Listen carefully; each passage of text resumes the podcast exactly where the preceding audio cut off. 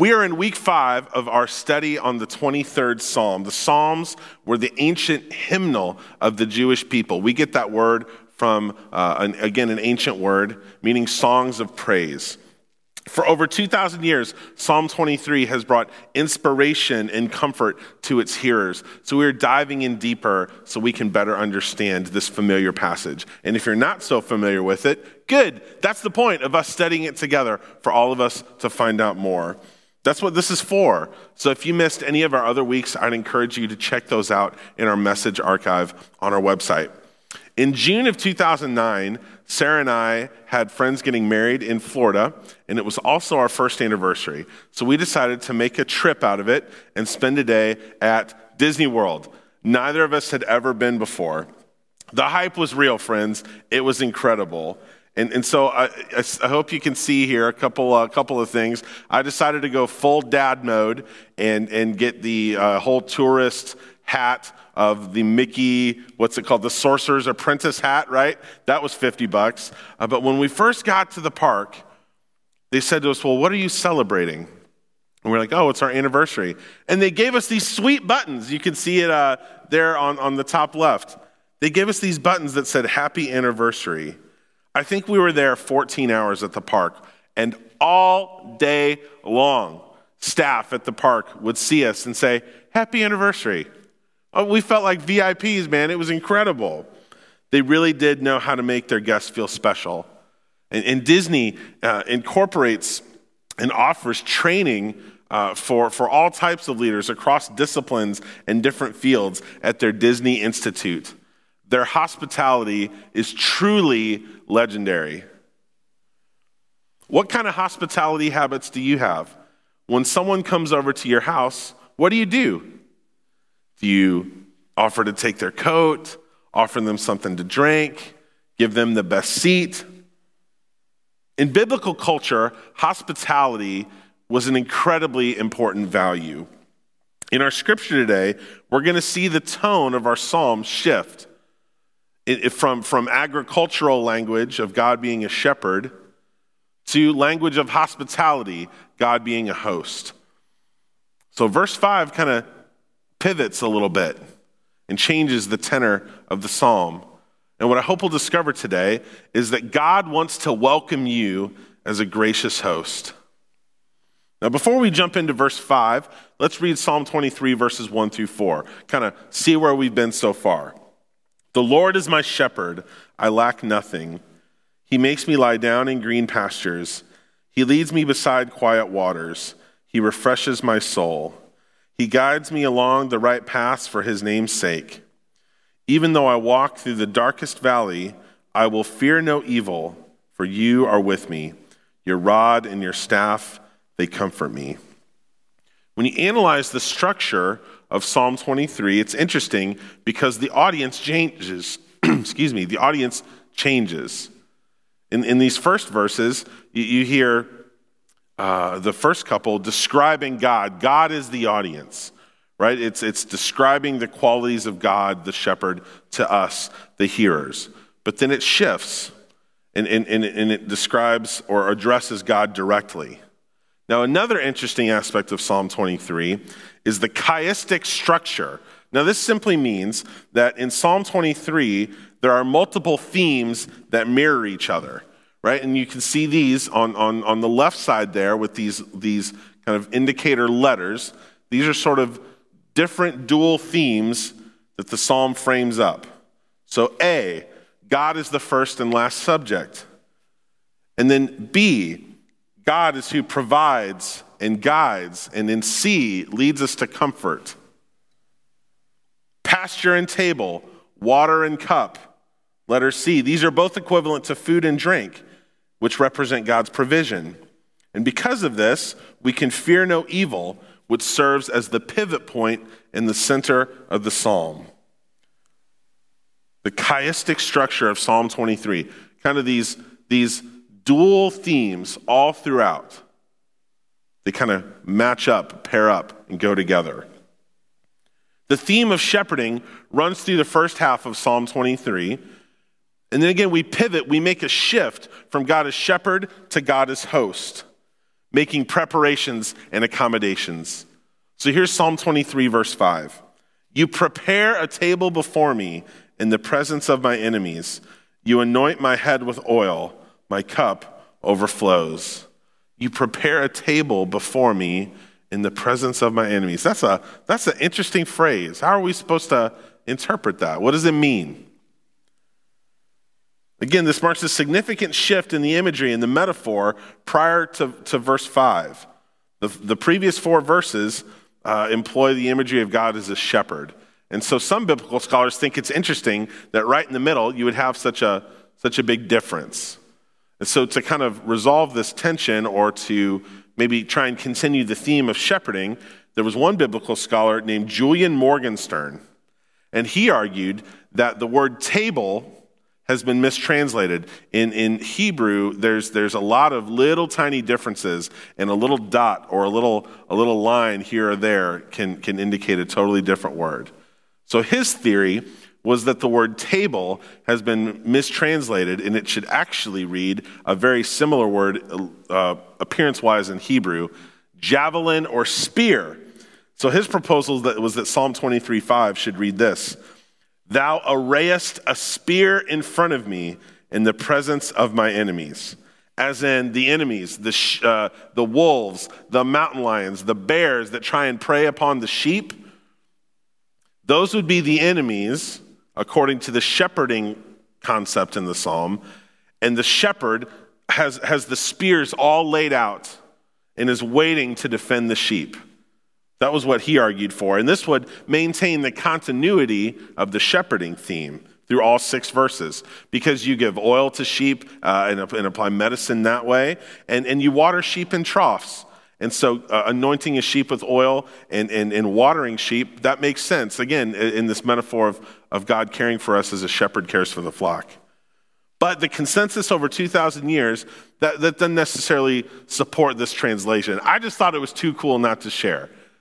Thou arrayest a spear before me. I didn't even know arrayest was a word. So I just wanted to have that up on the screen for everybody. Now, what's being described at the beginning of verse 5, you prepare a table before me. It's setting the table. These are describing the duties of a host. We'll see this more in detail in a moment as we kind of look a little closer at, at Near East ancient hospitality rituals, the customs of the time. But who are these enemies? If this table is being set for, for uh, the author, who are the enemies that surround? Gene Rice said this in a commentary. I thought it was an excellent list of questions. Who are these enemies? Are they persons who have accused the psalmist of some offense? Or are the enemies hostile, foreign troops stationed in Palestine? Are the enemies godless members of the psalmist's own society who scoff at and oppose the psalmist? Is there a connection between the enemies and the psalmist's experience of going through the valley of the shadow of death? We don't know. We don't know. The, the description of the role of the enemies is, is not specific. It does serve as a reminder, as we've seen throughout this series, that following the shepherd or being welcomed by the gracious host does not mean that you are immune from making enemies. Whoever these enemies are, we know they are not a threat. The foes are unable to harass the author and must look on while he feasts. So, so you prepare a table before me in the presence of the enemies. What does that mean? It means so confident is the author in the provision and the security of his hosts that his enemies are of such little concern that his dinner won't even be interrupted. Now that's some peace. What an image. You got enemies all around, but dinner's ready, so you're going to sit on down and eat. Even though the author is surrounded by enemies, the author still experiences the serene peace and confidence in their able host. This reminds me of the resolve of Jesus who himself prepared and served a meal in the presence of his enemies. We read this in Matthew 26. When evening came, Jesus was reclining at the table with the twelve, his disciples. And while they were eating, he said, Truly I tell you, one of you will betray me. And so the imagery in Psalm 23 5 reinforces what we talked about last week that faith isn't about being exempt from trouble, but rather what you would expect on the other side. The table is set and a banquet offered, even as enemies surround. The duties of a host in the ancient Near East are also reinforced when we read, You anoint my head with oil. Oil was a substance of special significance in biblical times. It was a sign of favor and, and recognition, of honor. David himself, the author of the psalm, was anointed as a young man as a symbol for his fitness to be king, of uh, a recognition of his being chosen for the role. This is from 1 Samuel chapter 16. So Samuel took the horn of oil and anointed him in the presence of his brothers, and from that day on, the Spirit of the Lord came powerfully upon David. In ancient customs, oil was also something a host would customarily provide to their guests. Uh, you can think of it as like a courtesy, right? It helped add a little shine to the complexion, freshen things up a bit. It also uh, gave both the guests and the room like a pleasing fragrance. It smelled good. And we see this custom of providing guests oil or the lack of it on display from the life of Jesus as well. There was one episode where, where Jesus was having dinner with a group of folks, and, and one particular woman uh, was, was treating him with special honor. She broke a jar of, of very expensive uh, perfume open and, and poured it all over Jesus. And she begins to be criticized for this. and then this is how Jesus responds. This is from Luke 7. You did not put oil on my head, but she has poured perfume on my feet. Jesus is pointing out that the host didn't do the expected thing that hosts do. The host dishonored Jesus by not offering him oil. the host continues in Psalm 23 to provide for the guests more and more. Verse 5 is completed with, My cup overflows. The cup the host provides to the honored guests is filled to capacity with wine. Other translations of the Bible, like today's English version, render this You fill my cup to the brim. This again reflects well on the host. Jesus once honored the host of a wedding feast when he turned water into wine. Gigantic jugs of water were there uh, to, to help facilitate the celebration. And in this miracle, Jesus honored the host. It was remarked everyone brings out the choice wine first, and then the cheaper wine after the guests have had too much to drink. It's a good strategy. But you have saved the best till now. John Wesley, the founder of Methodism, commented on this verse. He said that the overflowing cup represents a plentiful portion signified by the cup given to the guests by the master of the feast.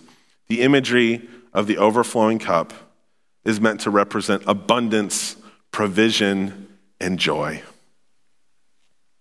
God wants to welcome you as a gracious host.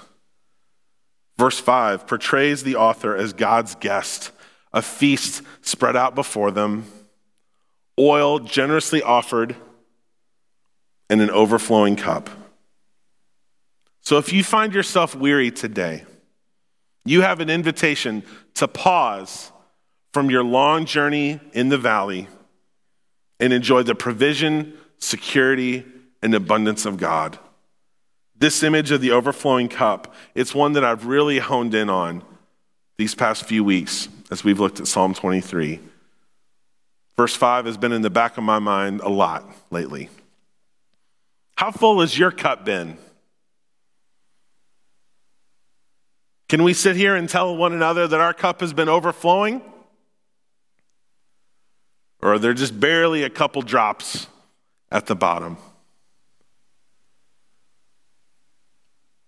I don't know about you, but since March, I have find, found myself battling at times with, with overwhelming sadness. That's been largely my reaction to this entire pandemic. I'm just so dang sad. I have a lot of friends who are pastors and, and they're trying to, to do two things in this season both say goodbye. Uh, I have lots of friends that are pastors that are moving, that are being reappointed to another church. And so they're trying to both say goodbye to their current congregation, which they've lived with and loved for years. And they're also trying to say hello to, to a new congregation through a screen. I, I just, my experience coming here last July and meeting all of you was, was so wonderful. And I hate that all these pastors and all these churches uh, just don't get to do that in the same way that they should.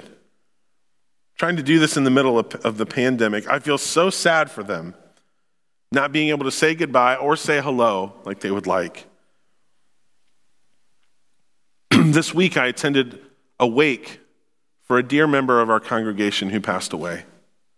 We couldn't do the funeral here at church because of the current restrictions in Clay County. I hate that. I hate that that's necessary. There's never a good time to go, but this is certainly the worst time to go. A few weeks ago, I, attended a drive through wake in Lee's Summit for the father of a dear friend who passed away suddenly. I have wept for families who have lost someone during this time. This week, our country reached a grim milestone 100,000 deaths from this, from this disease, from this virus. I, I, I can't even wrap my mind around that. It just makes me so sad. this month, our class of 2020 graduated in a way they never would have expected. And so my heart has been broken for all, for all students, but especially those seniors who had their last spring semester altered. I just hate it for y'all. I am deeply grieved when we read headlines about another young black man whose life was taken by the sin of racism. Now, in between the time I wrote this sermon and the time I'm giving it to you, we've got more headlines about another black man whose life was claimed by the sin of racism. Now, you may be thinking, hold on a second, Pastor. There could still be lots of facts to come out. We are entitled to a trial in this country.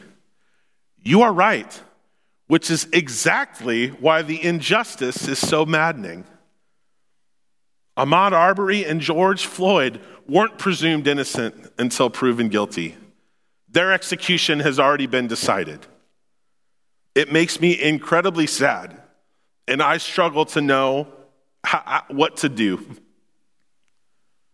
I don't always know the, the, the thing we should preach about to tell us how to fix this. I don't know. I, all I know is I'm just very sad.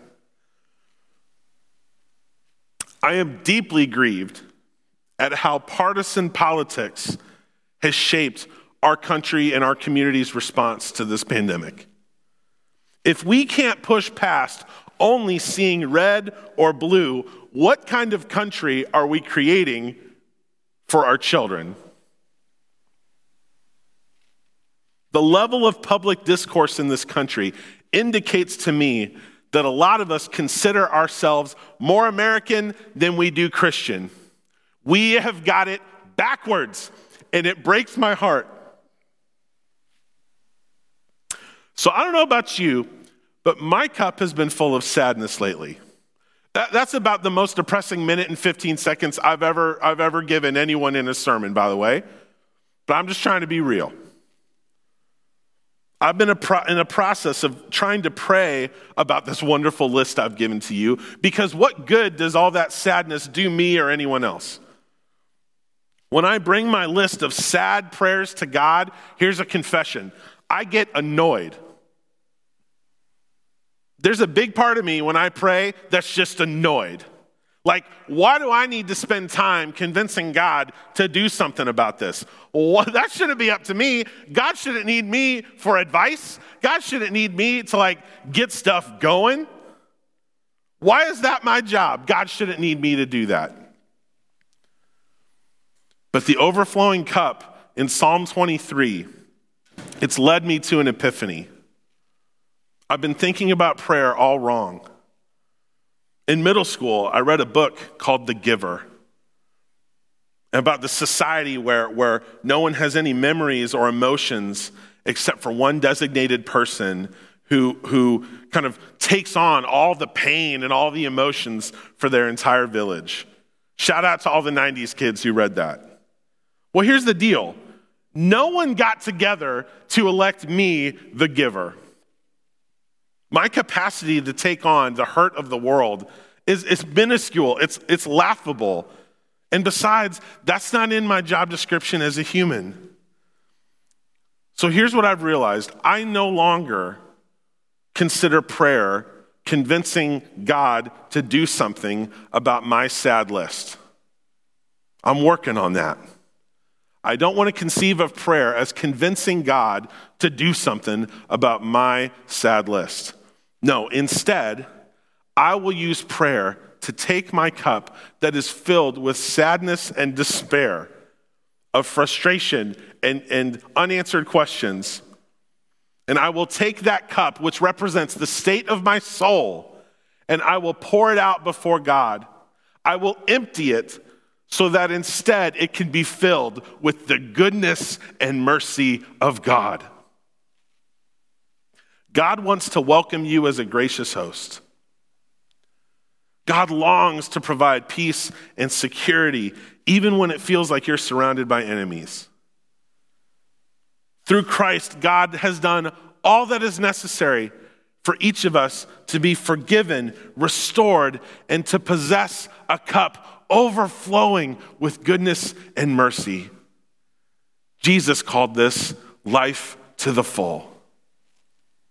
When our cup is filled to the brim with the goodness and mercy of God, we are freed to give it away to others so that the feast of God can grow wider and wider, so that more and more people are welcomed to the table and experience the abundance and the provision and security of God, our gracious host. Thanks be to God, our shepherd, our host, our protector, our defender. And everybody said, Amen. Let's pray.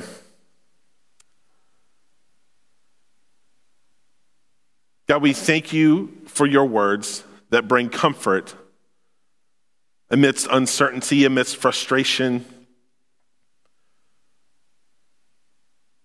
May we be people whose cup overflows with your goodness and mercy.